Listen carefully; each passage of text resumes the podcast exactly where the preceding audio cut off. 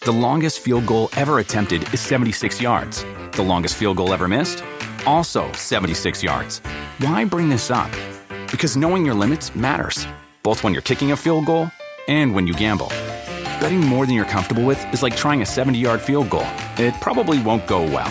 So set a limit when you gamble and stick to it. Want more helpful tips like this? Go to keepitfunohio.com for games, quizzes, and lots of ways to keep your gambling from getting out of hand.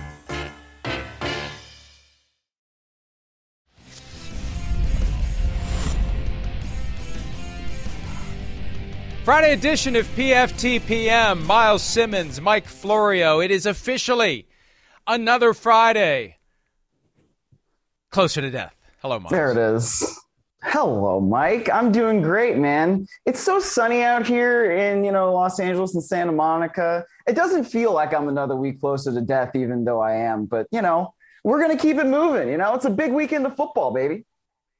Every time we utter that phrase, I am reminded of a birthday card that I found 30 plus years ago looking for birthday cards. It was somebody's birthday, and the birthday card has on it, and I should have found it for you for your recent birthday. Yeah. On the cover of the birthday card is the Grim Reaper, and when you open it up, it says, You can run but you can't hide. Happy oh. birthday. So happy Friday.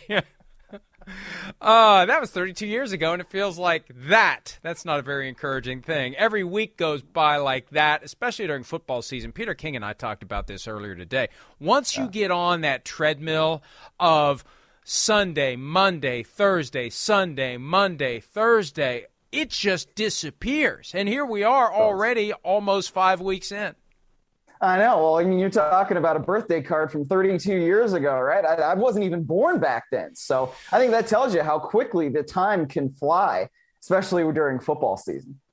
If only I had the foresight back in 1989 to realize that in two years, a future colleague would be born in Cleveland and then eventually live in Santa Monica, and I would be talking to him in real time through the wonders of a high speed wow. fiber connection through something called the internet. Man, if I had that kind of vision, I wouldn't be sitting here talking to you right now through the wonders of a fiber high speed internet connection. That's for damn sure. All right. Uh, if anyone had vision about what was going to happen with the 49ers, they would know the truth that ultimately was revealed today. Trey Lance will get his first career start on Sunday at Arizona because Jimmy G is injured again. He didn't practice today, he hasn't practiced all week.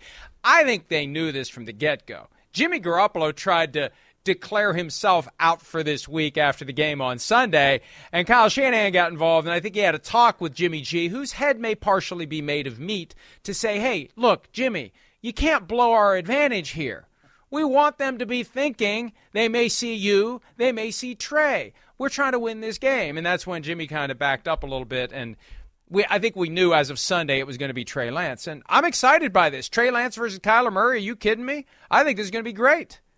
Oh yeah, it should be. Look, it's going to be Trey Lance versus Kyler Murray one, and we hope it's the first of a lot of these matchups between these two young and dynamic-looking quarterbacks. I mean, you've got somebody on the opposite sideline right now, and Kyler Murray, who is one of the front runners for the MVP award. And frankly, I think that Trey Lance could be the shot in the arm that the 49ers kind of need to get things rolling a little bit offensively. I, I think they've played okay on offense, but of course, they've also had a lot of different injuries. And when you're talking about somebody like Trey Lance, it's not just what he can do with his arm, it's what he can do with his legs. And we've seen time and time again when a guy can come in there at quarterback and make plays with his legs, it brings an entirely different quality to that offense. And we know as well that Kyle Shanahan wants to run the heck out of the football. And that's something that they're going to be able to do with Trey Lance, not just with the guys in the backfield.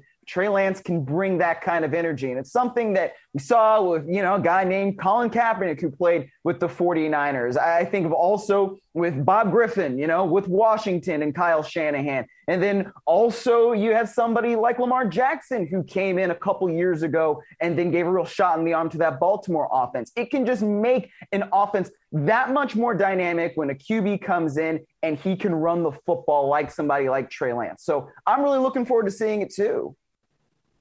And I think we need to get our little quarterback cliche checklist out because we inevitably will hear from Kyle Shanahan that it's still Jimmy Garoppolo's job when he's healthy. Oh, of course. And of course, that yeah. is subject to change if Trey Lance plays well enough and has shown the kind of development that they were expecting, that they decide to go with Trey Lance. I think they wanted Trey Lance to win the starting job from week one, and I think Jimmy Garoppolo gave Trey Lance opportunities to do so through his own failures.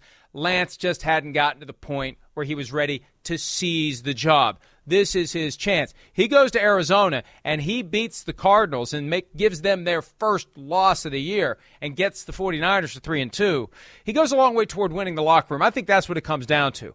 Winning the locker room. The locker room continued to be behind Jimmy Garoppolo, and I think it still is. And now it's got no choice but to get behind Trey Lance. And if Lance plays well enough, yeah, you know, there was a time when you didn't lose your job due to injury in the NFL. You can now. If the second guy comes in and plays better than the first guy, the second guy becomes the first guy, Myles.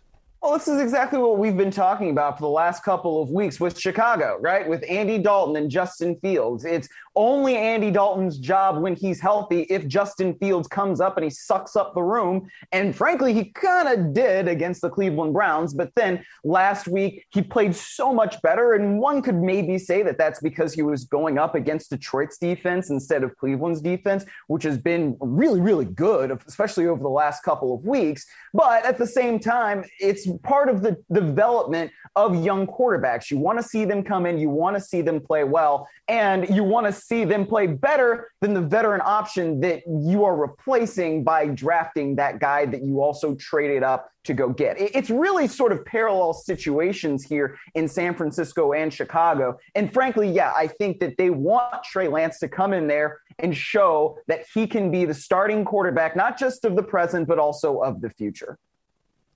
Yes, and uh, it's going to be fun either way to see how it plays out. Jimmy Garoppolo clearly is not the future in San Francisco. The question is when you make that change, when the locker room will accept it, because you have a roster that is ready to compete for a Super Bowl championship, even though they are two and two. So that's one of the great games now of the weekend. What can Trey Lance do as the starter, and what can the 49ers defense do to slow down Kyler Murray, who is right now the MVP frontrunner, but still plenty of football left to be played. The Denver Broncos three and one after losing to the Ravens on Sunday. They lost Teddy Bridgewater late in the first half. 53 seconds left. He took a hit that gave him a concussion. He's expected to be cleared by an independent neurologist. Took most of the first team reps today. The way it works is because we don't get into these weeds very often anymore. When you have a concussion, you have to be cleared initially to practice by team doctors and independent doctors, and then you're cleared to play by team doctors and independent doctors. And anything can result in a setback. Remember the time that Ben Roethlisberger said on a Saturday when he had otherwise been cleared, he had a headache or something like that, and he was pulled from a Sunday night game, I think it was. So it can still happen. You can still have symptoms, but for now, it looks like Teddy Bridgewater will be good to go. And speaking of Ben Roethlisberger, the Broncos are stepping into a tough spot here, Myles. This is as desperate as the Steelers ever are. And this is not going to be an easy game for the Broncos to win, regardless of who the quarterback is, because the Steelers cannot afford to go to 1 and 4 overall and 0 and 3 at home. Well, especially in a division like the AFC North, where everybody else right now is three and one and playing really good football. I mean, even the Cincinnati Bengals, I think, are showing that they can be competitive. And they got one of the sneaky good games this weekend against the Green Bay Packers. But I think you're right about um, what's going on in Denver and how tough a matchup this is going to be. I mean, you look at their three wins. It was against teams that had not won a game right until last week. So now, what are the Broncos going to be able to do? Teddy Bridgewater was just okay in that first half before he suffered that concussion, 7 to 16 for 65 yards with a touchdown in that first half against Baltimore last week. And then ultimately, of course, the Broncos lose to the Ravens. And now they get another really tough AFC North opponent. You know, you got somebody like TJ Watt on the other side who's coming after you, and he really makes that defense so dynamic. I agree with you, Mike. It's going to be a really tough matchup for these guys going in there, but I feel better about it knowing that they've got Teddy Bridgewater at quarterback than I would if they had Drew Lock starting this week. Yeah, absolutely. And uh, the Broncos have another opportunity to prove that this is not a fluke because the teams they had beaten the first three weeks are all still winless. It was the Let's no, run the through. No, the Jets have won a game. The Jets and the Giants yeah, have won a game. So, won. so yeah. that no longer applies. and the Steelers, right? have yeah. won a game. And that's the thing. If the Broncos beat the Steelers, people say, oh, they still haven't really beat anybody because the Steelers stink. But going into Pittsburgh and winning is not a small feat. The Raiders have done it. Now the Broncos will try to do it. The Seahawks come to Pittsburgh next week, Sunday Night Football. That should be a fascinating game because the Steelers will be desperate whether they win or lose on Sunday. The Seahawks getting closer to desperate after losing last night to the Rams 26 to 17, and one of the reasons they lost they didn't have Russell Wilson, who banged his hand on the forearm of Aaron Donald, and his finger locked into a position that is not the normal, ideal finger configuration. He wasn't able to get it to the point where he could grip the ball, throw the ball. He came back for a series after he suffered that injury. You can see it here. The yeah. hand on the follow through. I'm surprised, Myles, that doesn't happen more often. When you Honestly, are moving yeah. your hmm. body, you're you're moving your arm against the grain of, of the defenders coming at you. It's amazing to me it doesn't happen more often that they don't hit arms and hands and helmets and shoulder pads and whatever on their follow through. So Wilson goes out, Geno Smith comes in and plays well. With Wilson, the issue is x rays negative. He saw a specialist in LA today. There could be ligament damage in there. Look, you can either grip the football or you can't. You can either make the throws or you can't. I said this today to Peter King. This isn't like trying to, you know, tape up an ankle and and maybe you don't run quite as fast as you usually do and you lose some of your mobility, but you can still throw. You can either make all the throws or you can't make all the throws. It's a pass fail. You can't hide. And, you know, would the Seahawks put him on the field? And this is the question, Myles. Do you put him on the field if he can only make 80% of the throws? versus a Geno Smith who can make all the throws. And I think based on what we saw last night from Geno Smith, sorry, I'm taking 100% Geno Smith over 80% Russell Wilson. Well, that's why you have Geno Smith, right? I mean, this is sort of the conversation that we had about the Colts a couple weeks ago when Carson Wentz, as you're just talking about, right? It's not like you can have an ankle where you're just taping it up and then maybe you can go out there. And frankly, Russell Wilson has had some issues in the past where it's been, all right, we're going to tape this thing up and you're going to keep playing because He's had 149 straight starts to start his career. It's going back all the way to 2012 uh, when the Seahawks drafted him in the third round. He has not missed a game, he's not missed a start. And so for this to be that serious, where we're talking about ending that starting streak, you know that it's a really, really big deal and it's a big issue for him. And maybe it's going to work out a little bit better that they've got this mini bye this week. So he could get the hell out of Dodge and come down here to Los Angeles and see that hand specialist and figure things out a little bit for him. Uh, so maybe he will be able to play Sunday night against Pittsburgh. But I think, look, you, like you said, it's either you can grip the football or you can't grip the football. And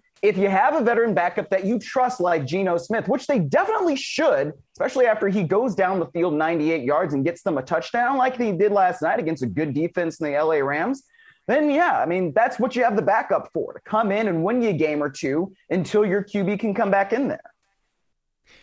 You apparently missed the email in which I called dibs on all sarcastic and snarky comments about Urban Meyer in any I way. I did miss that one. Yeah, Although, sorry. Uh, I'll, I'll, oh well. I'll, give you that one because it was good.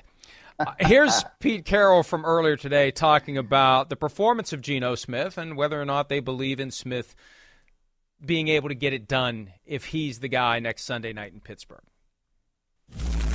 he's a very talented football player. He's got a great arm, he's got great sense, and he knows the system really well. I totally trust that, that Geno can do this.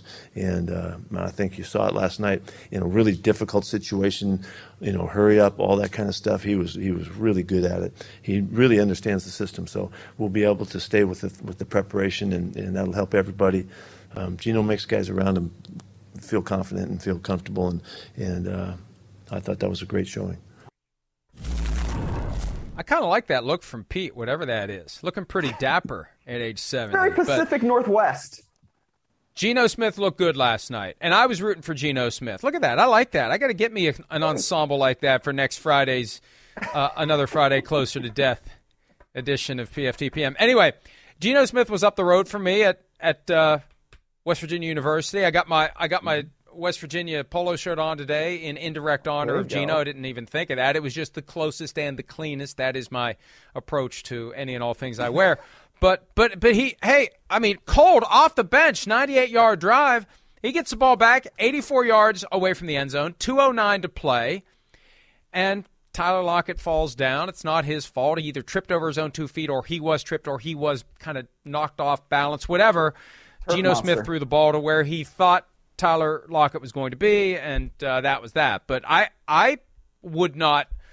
I would not roll my eyes and groan at the prospect of watching Geno Smith next Sunday night. If Russell Wilson can't play, let's see what Geno can do. Well, Geno's been in this league for a long time. And again, this is why you have the veteran backup because it's somebody that you can trust. He's been with Seattle for a while now, a few years now. And I mean, even though they've got this new offense under Shane Waldron, it's very clear that he has a good understanding of it just based on the way he was able to come in and operate that thing. So I, don't think it would be the worst option, you know, if we have to see Geno Smith versus an aging Ben Roethlisberger on Sunday Night Football. Frankly, Geno Smith might be the better quarterback of these two of these two teams at this time. Who knows? As of right now, I think you're absolutely right. And hey, prime time, Sunday night football, big audience. It may be the last time we ever see Ben Roethlisberger. I'm not hoping for that. I'm not rooting for that. I'm just being realistic. If he continues to perform like he has so far this season, if they should lose on Sunday to the Broncos, and if he looks overmatched and out of place and like a guy who just can't move and gets dragged down to the ground while he's trying to do something that he thinks he should still be able to do and he's confused why he can't do it. They got a bye week after that. He's not going to be benched. No, he's not going to be benched. We know that already. Quit reporting reporters out there that he's not going to be benched. Mike Tomlin's already said he's not going to be benched. We don't need reports that he's not going to be benched.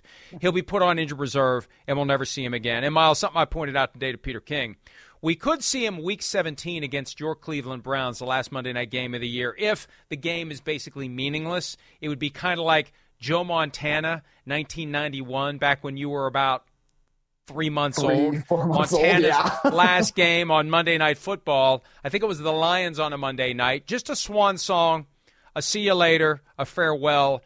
I think it was 91 or 92. I think it was 91. Regardless, I think that uh, that would be the only time we'd maybe see him again, if then.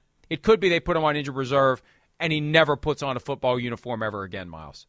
Gosh, I mean, you know, I, that would be that would be kind of sad, but that's the way this thing usually ends up for QBs, right? It goes and it goes very quickly. And I mean, the one time it kind of worked out nicely was for Peyton Manning back in 2015 because that defense was so darn good. They carried him across the finish line and into the sunset in Super Bowl 50 over the Carolina Panthers. So, yeah, I mean, like it, it wouldn't surprise me if it were something like that where Ben Roethlisberger ends up having to go on injured reserve. I mean, he talked about it this week that the the, the photos of his hip might make your stomach turn if you saw them because it's black and blue, blue and bruised and all those different types of things. He's an aging quarterback. It's not the same as it was for him, even you know last year, a couple years ago. So let's see what happens this week. And the Broncos still a good defense. If Von Miller can come after him, maybe this is the last couple of times that we see Ben Roethlisberger.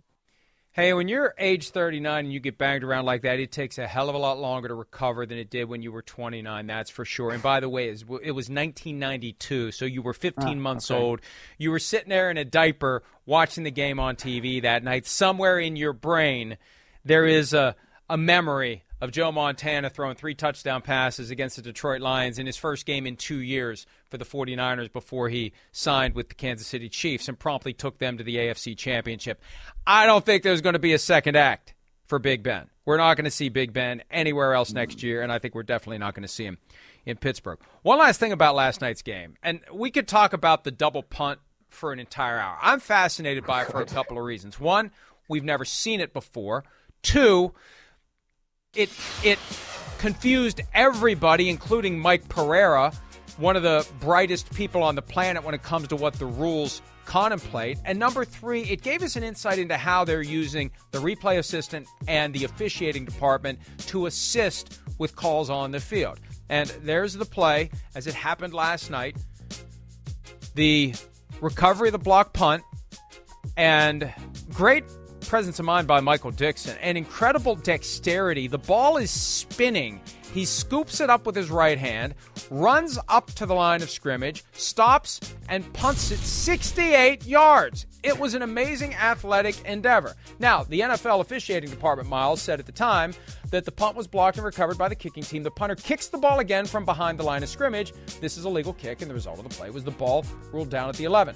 Here's the reality he wasn't behind the line of scrimmage.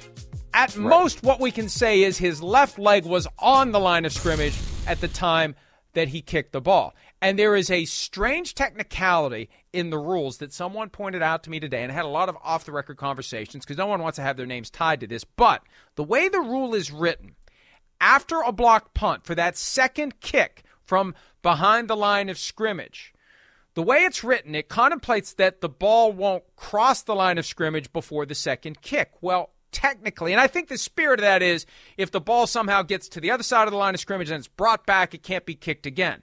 The way it's written, what happened last night violates the rule because the ball was clearly over the line of scrimmage when it was kicked.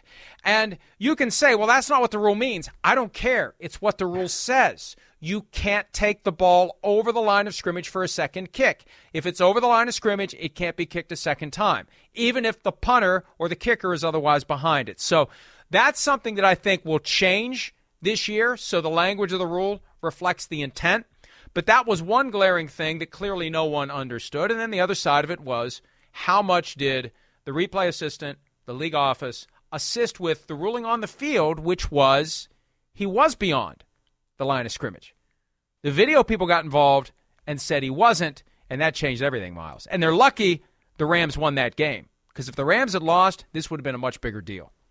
Absolutely. And, you know, the Rams were able to go down the field and score after that really long punt. I mean, that's a play where, as a special teamer, you're thinking, man, we blocked the punt usually the ball is going to be recovered in some way, either by the kicking team and then that player gets tackled, or it's going to be recovered by the re- receiving team and you're going to, you know, be in really good position to score, or a ball's going to squirt out of bounds. At first, that's what I thought was going to happen, that the ball was going to be able to get out of bounds and the Rams were going to be in scoring position already. Um, but I think that you're right about what happened with the ruling on the field because there was a flag thrown. And then the explanation, of course, was that the ruling on the field, uh, there is no flag because the ruling on the field is now that uh, he was be- behind the line of scrimmage when he kicked the ball a second time, and that's a legal punt. And like you said, at best, he was at the line of scrimmage. And we know this from when we're talking about quarterbacks and throwing the ball. When you talk about Russell Wilson, he toes this line all the time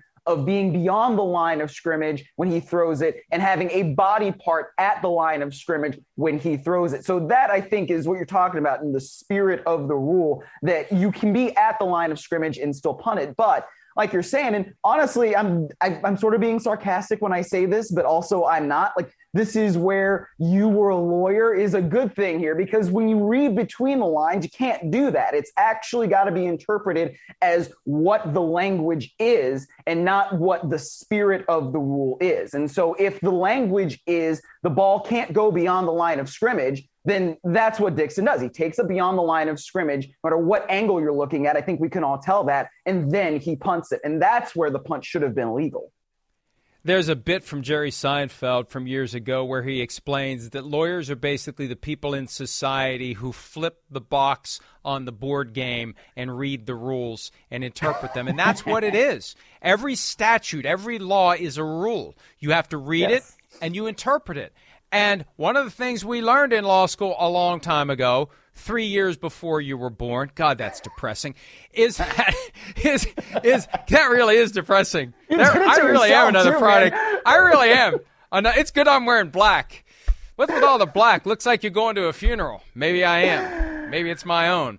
Um, Check for but, that Grim uh, Reaper, baby. but but anyway, I can run, but I can't hide. Anyway, uh, what the hell are we talking about? The the rules you are what they lawyer, are. And the yeah. way that they wrote the rule, once that ball goes over it, Myles, I want to be clear on this. The Rams punted. They didn't score on the next drive. They punted, and oh, that's what oh, pinned the Seahawks yeah. on their own too. And then they went 98 yards and scored a touchdown. So the end result right. of that game of field position was a 98 yard drive by the Seahawks to score a touchdown. So I think it was consequential.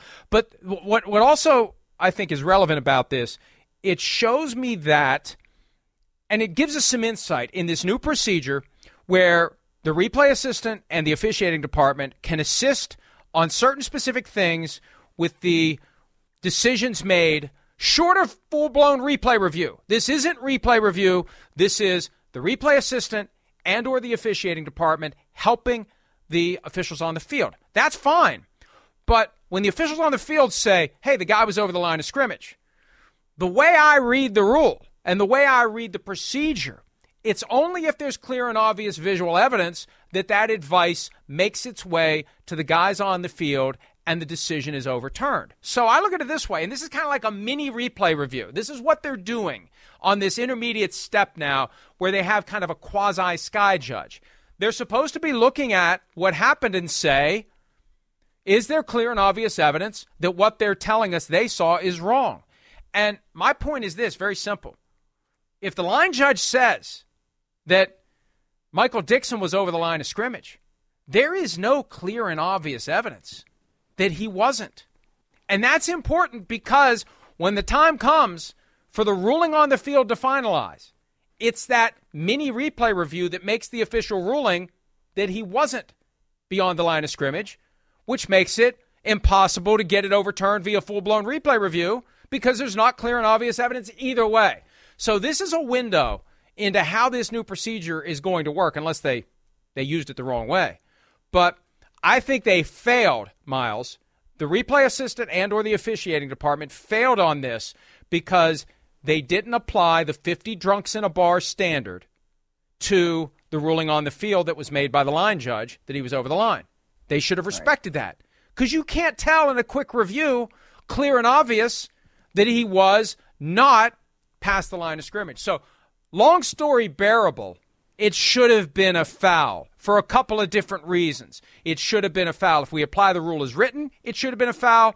And if we apply the procedure for this quasi sky judge, it should have been a foul. That's where I think the NFL needs to be honest with itself. It may not be honest with us, but it needs to be honest with itself. Well, sure. And I think the other part of that is that Sean McVay talked about this after the game and he said, well, New York said blah, blah, blah. And I think anytime a head coach probably hears New York, they think, all right, well, 345 Park Avenue has already made a ruling on this. I'm going to keep my red challenge flag in my pocket. And I think there was a replay at some point, or they showed some camera angle on the broadcast of Sean McVay with the challenge flag in his hand. But if he's being told that the NFL has already reviewed the play, then at least as a head coach, it's got to be all right. Well, I, I already know that what this is going to result in, so there's no reason for me to challenge this. He could still right? do and, it, but he still could. He still yes, has the right to do yes, it. Yes, under the, the rules, right he still to. has the right to do it. Hmm. Right. But why would you if you think that right. the NFL has already reviewed it? Right. And you know what I'm saying? Like that, I wouldn't do that. You know, it's like yeah. saying that you know your mother has already told you no, and then you're going to go ask her again when she you want a cookie before dinner. It's like why you already know, or she says, you know, we're not having Wait, cookies before. let me let me just get this because I, I got it now. She I never took one no for an answer. before dinner, and then she's gonna go off and do something else, and then you're gonna come back two seconds later and go, Hey, mom, can we have cookies for dinner? The answer is already no. You know what the answer is. Why are you going to ask the question already? Okay. I, that was a really bad way of getting to that, but I think I finally got it. Myles, Myles, if only I was around to influence you when you were a youth, like my my nephew who's actually older than you. I would have told you there is wisdom and reward in persistence because sooner or later Mom is not going to want to hear it anymore. Mom is going to give you the GD cookie. So, sorry, sorry, Uncle Mike wasn't there to help you out. I have them. Sorry, sorry, Uncle Mike wasn't there to help you out in 1992, three, four, whenever. All right, um, yeah, but uh, eh, one other thing too, special teams coordinators were not aware of this rule, and they are now buzzing the phone lines to each other, and they are asking themselves what can we possibly do in other scenarios? Because it's not just a second punt after a blocked punt, it is a drop kick after a blocked field goal, if you are so inclined to try. A punt after a blocked field goal. Think about that. Think about that. Yeah. You're lined up for a 56 yard field goal. Let's just say that, let's say that, well, this wouldn't have really applied Sunday night. Just in a normal game. Guy's trying a 56 yard field goal. It gets blocked. The holder, the kicker, or anybody else scoops the ball up, as long as the ball doesn't go over the line of scrimmage, you can punt it. Right. That's what's amazing. So now you've got like they've discovered plutonium by accident and they're coming up with all these various permutations for something that Myles will probably not happen again in my lifetime and maybe not in yours either. Yeah. Well, you know, I mean, it's one of those things where you like to know everything that you could possibly be able to do in any different uh, scenario. And so the smart coaches will coach something, you know, you'll spend a couple minutes on this because it's a scenario that came up. And even if it's not going to come up again, you want to know what to do in case of emergency right? It's the whole break glass thing. So if you have to break the glass, you now know another way that you can. And when you're calling fire on a, on a field goal that gets messed up, you can, as the long snapper, as the holder, or as the kicker, wherever the ball is, you now know where you can move and maybe just get a kickoff. And then, you know, you're pinning guys deeper um, than you might otherwise based on where the field goal is. So yeah, it's, it's an interesting innovation that guys are now going to be able to think about. If only the late Garo Yepremian had known back in Super Bowl seven that once the field goal was blocked, he didn't have to try to throw it. All he had to do was punt it. Now they all know. That's the one thing to take away from this. And it'll be, again, chances of it happening, again, are slim. But they're all thinking about it. They're going to be coaching it. The punters and the kickers and the holders are going to be talking about it. And this has opened up a new frontier of possible craziness when it comes to special teams plays. All right. Um, the uh, this was a strange story and a troubling story that emerged Friday afternoon, and we are compelled to cover it here. I don't know where it's going to go. I don't know where it should go. I'm still confused by a lot of it. But here's what happened, and here's how I understand it, Myles. As part of the Washington football team investigation, which was a very thorough review of documents, emails, interviews with people, hundreds of people that were spoken to there was a wide range of emails that were examined. And Bruce Allen, who was an executive with the team for years, his emails were examined as part of this. And he got an email from Jon Gruden back in July of 2011 when Gruden was working for ESPN, not coaching any team, but there is in that email, and Gruden has not denied it specifically. He says he doesn't remember it, but he's not disowning it there is a racist trope that Gruden uses in connection with DeMaurice Smith, the NFLPA executive director at the time of a lockout that was moving toward a conclusion. Gruden explained to Andrew Beaton of the Wall Street Journal that he was frustrated, he was upset, and he was apologetic about what language he had used.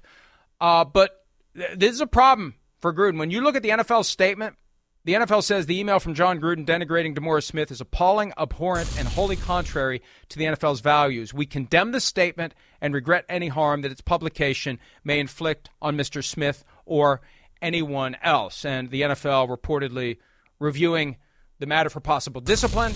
The Raiders could take action if Mark Davis is so inclined. This and this is something that it's all very fresh. It's all very new. It just happened within an hour or two before we started the show today. But Myles, this is a serious matter, and the league is taking it extremely seriously. As they should. I mean, listen, whenever you have any individual using this kind of racist trope, uh, regardless of who they're using it toward, that's an issue. It's a big issue. And frankly, it's something that I don't know if it would cost Jon Gruden his job. I don't know if it even should cost Jon Gruden his job, but there's got to be some sort of comeuppance, some sort of consequences for something like this. I mean, and it doesn't matter that it was 10 years ago, right? That it was in 2011 or whatever the context is, whether it's in an email, whether it was in a text message, whether he said it out loud. You can't use racist language and expect that nothing is going to come from it. Right. And, you know, I, the other thing that sort of bothered me about Jon Gruden's comment to the Wall Street Journal as he starts talking about, I don't have a racist bone in my body. And Mike, frankly, I mean, I know I'm not a doctor and I haven't taken any anatomy classes in a long time, but I've struggled to figure out where the hell the racist bone is in anybody's body and whether or not I, I might no, have it. And you know, I had no I, idea where you were going with that. Too. So, you know, I just that that whole thing it bothers me. And you know, because people don't necessarily are not people are not necessarily racist just because they say racist things and i want to make that very clear but when you're trying to say, you know, I don't have any racism in my body or anything like that, and you've made a comment, just own the comment, you know, just right. own it. You have to own it.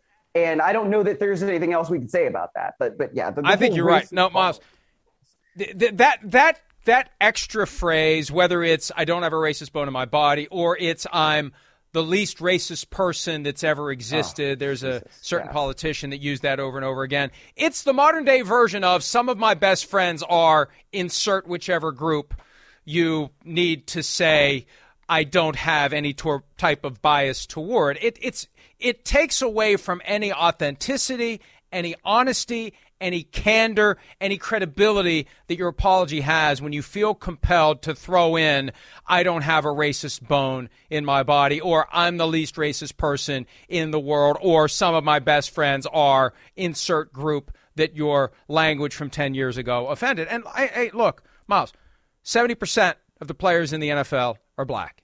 And regardless of what Mark Davis does, regardless of what the NFL does, Gruden's going to have an issue in his locker room. And Gruden, who already has credibility issues because he has a long standing and well earned reputation for saying one thing and doing another. He had it in Tampa, he has it in Oakland, he has it in Vegas, he's always had it.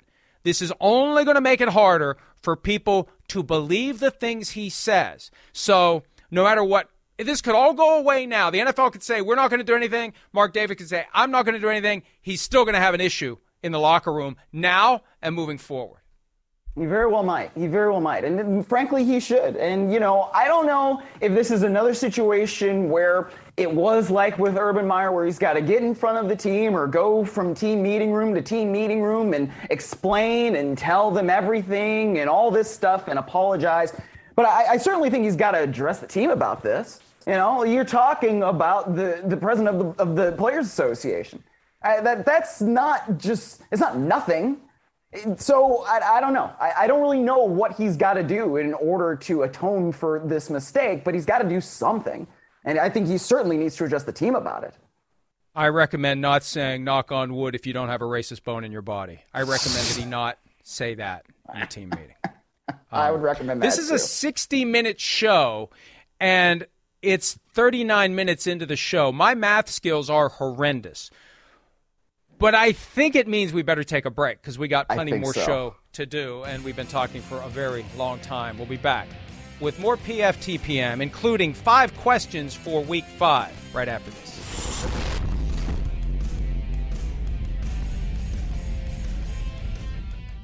The longest field goal ever attempted is 76 yards. The longest field goal ever missed?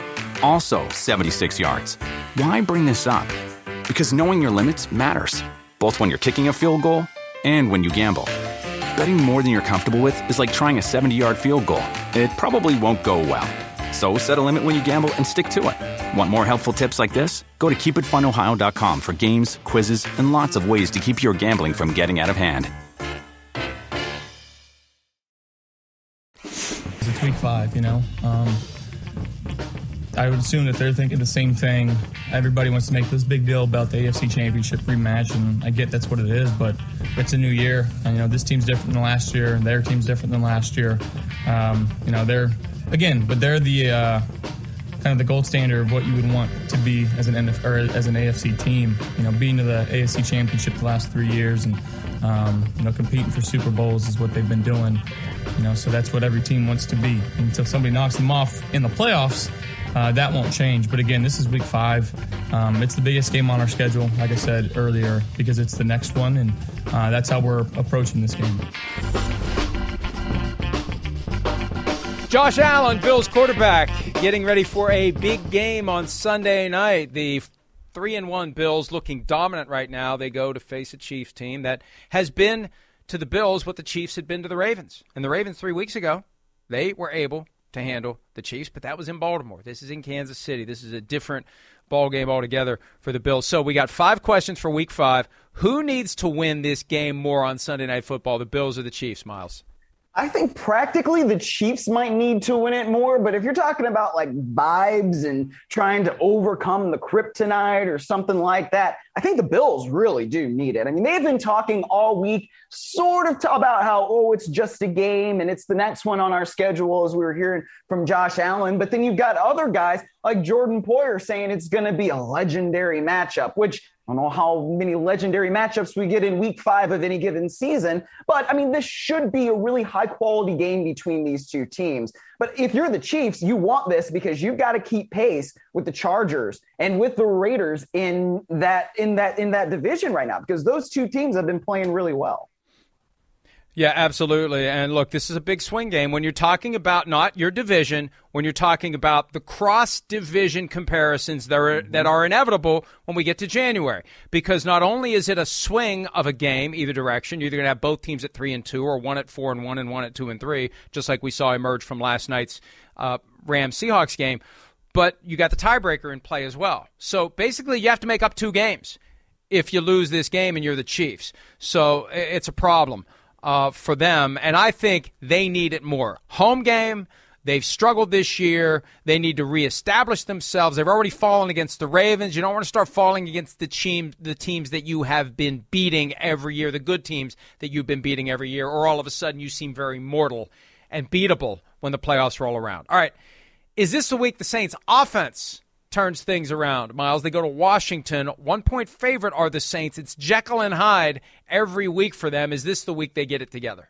Well, if there is a week, I mean, that you want to get right game, it's probably against a defense that has been playing as badly as Washington has. I mean, they're 30th in points allowed, 29th in yards allowed, and didn't necessarily expect that from them coming into this season with how well they played last year, carrying that team to a division championship in the lowly NFC East. I mean, with the Saints, they're 17th in points, they're 28th in yards, not really moving the ball that well. Last week was the first time Jameis Winston had even gone over 200 passing yards this season. So they need to figure out what it is that they've got to do to get things going. And maybe Sean Payton's got to take the training wheels off uh, from Jameis Winston and let him throw the ball around a little bit. Yeah, that's going to put the ball in harm's way because it's Jameis Winston and we know that's what he does. But they got to do it anyway if they want to score some points and win some games, Mike. Yeah, and uh, they've got to start piling up some wins because it seems like every year the Saints hit a few roadblocks early and then they quietly start piling up victories and we get to mid-november and it's like holy crap they're 8 and 2 they got to start kicking it in or it's going to be a long year for the New Orleans Saints who will be the last winless team the Jaguars or the Lions both are 0 and 4 uh, give me the Jaguars, and I'm because I, you know what, I think the Lions are going to win one of these games, man. And I honestly, I nobody asked me what my opinion is on these games, but I think that the Lions are going to beat the Vikings this week. I know they're going on the road, but they've been really close in some of these games. They should have beaten Baltimore. I think it's going to be the Jaguars, especially given all the mess that's gone on down there in Jacksonville this week. Yeah, we haven't talked much about Urban Meyer today, and I don't know that there's much more to add, but it is a mess. It continues to be a mess, and they've got Mike Vrabel and the Titans coming to town in a couple of days, and they could become the third team in league history to lose 20 in a row. I think the Jaguars are going to be the last winless team. I think the Lions will get one, and hey, they may get it this weekend in Minnesota, which would be panic time for the Vikings if they fall to one and four. Which rookie quarterback will have the most wins this season? Currently, Mac Jones, Justin Fields, Zach Wilson have one each. Trevor Lawrence, Trey Lance, Davis Mills, who has two starts, they all have zero. I'm going to say Trey Lance because I think he's going to come out and he may not win this game, but I think he's going to perform well enough to keep that job over Jimmy Garoppolo. And frankly, I think he's in the best situation as a rookie quarterback, and I think he's got the best team around him as well. So give me Trey Lance on that one. Yeah, I, I agree with you. He he has the benefit of the best team, although I I think Mac Jones is going to have a few. They need to start yeah. soon, though. They're one and three. They have the Texans this week. They have the Cowboys next week. They win the next two games and get to three and three. It's a different vibe altogether for the Patriots and for Mac Jones. Who needs to step up this week? Give me a team. Give me a player. Give me anything that you want. Who needs to step up? Uh, Baker Mayfield from my Cleveland Browns, you know, he talked about his very poor performance, and that's not the word he used, uh, last week against your Minnesota Vikings. And this is going to be a tough matchup for him against the Chargers defense. They have been playing great out here in LA. But if he doesn't get it done, they're not going to beat the Chargers. And that's a really important game for the Browns in the AFC. And I'll say the Steelers' offensive line because uh, although I'm not yet willing to co sign your claim from last week that not even Jesus would have time to throw behind the Steelers' offensive line, Ben Roethlisberger clearly can't. He clearly cannot. And it's on that offensive line to buy him a little more time. And it's also on the entire offense to adjust to their reality. Ben Roethlisberger needs to be a game manager. The offensive line needs to do a better job of blocking for the pass and for the run. And they need to use Najee Harris. Why did you use a first round pick on this guy if you're not going to use him as a runner and run it and run it and run it and create play action opportunities and otherwise help the offense stay out of the way while the defense can dominate? This is it. If they don't win Sunday, oh boy, I don't have any faith in them winning next Sunday night if they can't beat the Broncos on Sunday. All right, let's take a break. What we can't wait to see when week five of the 2021 NFL season arrives in just a couple of days. We'll be right back.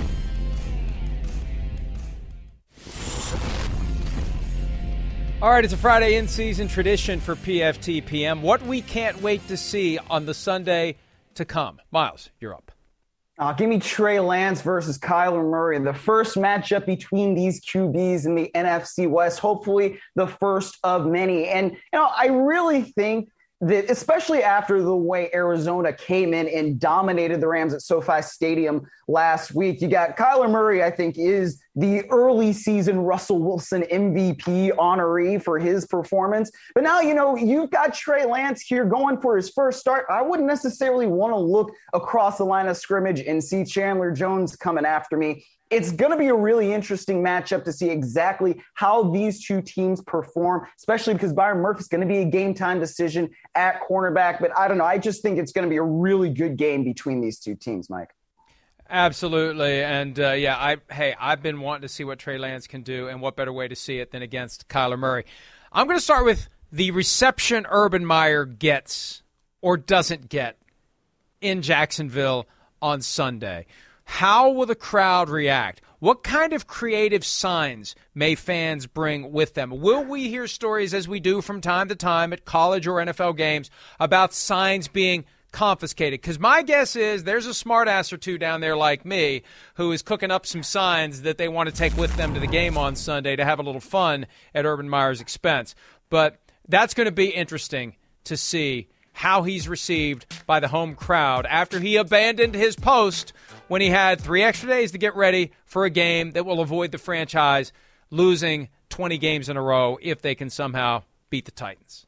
See if they have a one, two, three grind sign up there uh, in the stands. All right, my, next pick, though, is going to be Justin Herbert versus the Browns defense. And we're talking about Baker Mayfield in that last segment. But look, Justin Herbert, I think, is one of these kind of sneaky MVP candidates. The way he's been playing this year, he's been playing really, really well. And I think that the Browns offense might struggle a little bit based on what Baker Mayfield can or can't do against that really good Chargers defense. But if you look at what the Browns have been doing over the last couple of weeks, man, I mean, they're giving these QBs fits right? I mean, they sacked Justin Fields nine times a couple of weeks ago, only got to Kirk Cousins twice last week, but the Vikings didn't score a point after their first drive. And that was largely because of the type of pressure that the Browns defense could put on Kirk Cousins. So this week, if Justin Herbert is facing a lot of pressure, and he's been good facing pressure, then it might be a little bit of a different story and this might be a low scoring game. But that's kind of to me the only way the Browns are going to win is if they can make sure that uh, that Justin Herbert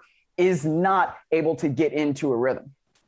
Week 5, 2020, Dak Prescott and the Cowboys hosted the New York Giants. Dak Prescott suffered a badly broken ankle. Week 5, 2021, Dak Prescott and the Dallas Cowboys host the New York Giants. I've had people say to me it was kind of a cruel twist of fate by the league office. I think this is an opportunity for Dak Prescott to put the broken ankle behind him once and for all. He's been phenomenal so far this year. He's an MVP candidate. He's playing well. He's overcome the ankle, he's overcome the shoulder, and he's the driving force behind that offense. It is clear now. This is an opportunity for him, Myles, in my mind, to show to himself, to his team, to the Giants, and to anyone else out there that he's back and he truly is better than ever. Absolutely. And I'm really looking forward to seeing that one too. But my last pick, I'm going to say, are the Bengals for real? because they're playing a three and one Packers team, and they're three and one. They're at home. They should have the crowd behind them. And this is a big time matchup for Joe Burrow and that offense to go up against that Packers defense at home. They're going to have Tee Higgins back. That is huge for that offense. And frankly, we've seen Joe Burrow do some really good things, but even he said this week that the Bengals have started out slowly in too many of these games, right? We saw it against the Bears a couple weeks ago. We saw it against the Jaguars on Thursday night football last week. And Burrow said this week, if they get too far behind too early, they're not going to be able to mount the kind of comeback that they did against the Jaguars because the Packers are going to pull too far ahead right? When you're going against Aaron Rodgers in that offense, that's something that you know. But I'm looking forward to seeing this because I don't think any of us would have predicted that the Bengals would have been three and one despite their opponents. But hey, maybe they can get to four and one or play really well. They could go on a little run here. They are leaving the Steelers in the dust along with the rest of the teams in the AFC North, and we didn't expect that this year. I thought the Bengals would be the team that would be the odd man out. I want to know whether or not Derek Carr gets shook, as Joey Bosa said after the Monday night game when the Chargers beat the Raiders, because Bosa said if you hit him, he gets shook. And he curled up in a ball for one of the sacks, although I think he was protecting the football. I think that was a little much. But Carr made it clear he was not happy with what Bosa had to say. Now he's got Khalil Mack coming to town. And on top of all that, this Gruden stuff is going to be an issue. We saw the maturity from Trevor Lawrence when he spoke externally it's going to require some real effort by Derek Carr internally to keep all the players focused as this Gruden thing unfolds over the next 36 hours. So, big week for Derek Carr in a game that the Raiders should win over the Chicago Bears. Let's go ahead and take a break. We'll see what's in the mailbag when this Friday edition of PFTPM concludes right after this. Dietz and Watson's been making meats and cheeses the right way since forever. What's that mean? It means never cutting corners, ever. It means cooking, not processing. It means our Virginia brand ham that's cooked to perfection, then twice baked to layer the flavors. It takes more time, but you can taste the difference. We come to work every day to do it the right way, even if it's the hard way. Because if it's not right for us, it's not right for you. Dietz and Watson, it's a family thing since 1939. The NBC Sports Predictor app, powered by PointsBet, has over $100,000 up for grabs this week, and it's free to play as many games as you want. This weekend's contests include a special Notre Dame Irish Pick'em, college football, NASCAR, and Sunday Night Football. Download today from your app store or visit NBCSports.com slash predictor. Mailbag slash open at Gong Show West. After six Super Bowl wins, could Bill Belichick ever be on a hot seat, even if the Patriots' futility on the field continues for an extended period of time. Basically, at what point? How long would it take? How many years of no playoff appearances? Let's do that. What's the over under? Years of no mm. playoff appearances before Bill Belichick is on the hot seat. Well, okay, would he ever be on the hot seat? Hot seat? I mean, they would never, Kraft would never fire him, fire him. It would be Bill Belichick saying, I'm going to retire. You think? I don't know. I mean, I think like it, let's set the under over at like four and a half. Uh, that's what I would say somewhere between five and ten. I mean, think okay. about that. That five years is a long time to go with no playoff appearances, especially with seven spots in each conference. If he goes five years, he's gone. Whether it's he walks away or they make him run, he's gone. And there's been that speculation that how he will finish his career is as an executive VP of football operations, maybe with a piece of equity for some other NFL team. We'll see. But he's he's uh, not 70 yet. Who knows how long he's going to continue? But yeah, it's easy to continue if you're in the playoffs every year and if you're getting to the Super Bowl fairly often. That's the challenge. if this continues to be kind of a slow dog paddle kind of a rebuild where you don't really get any sense of direction or that it's working, that's when he's got trouble, Myles, especially if Tom Brady keeps winning Super Bowls. Yeah, that's true. I mean, because Tom Brady going elsewhere, playing maybe until he's 50, that's not going to be a good look. Great stuff as always, Myles. Thanks for some of your time, everybody. Enjoy the games this weekend. We'll see you Monday. The longest field goal ever attempted is 76 yards. The longest field goal ever missed? Also 76 yards. Why bring this up? Because knowing your limits matters, both when you're kicking a field goal and when you gamble. Betting more than you're comfortable with is like trying a 70 yard field goal. It probably won't go well. So set a limit when you gamble and stick to it. Want more helpful tips like this? Go to keepitfunohio.com for games, quizzes, and lots of ways to keep your gambling from getting out of hand.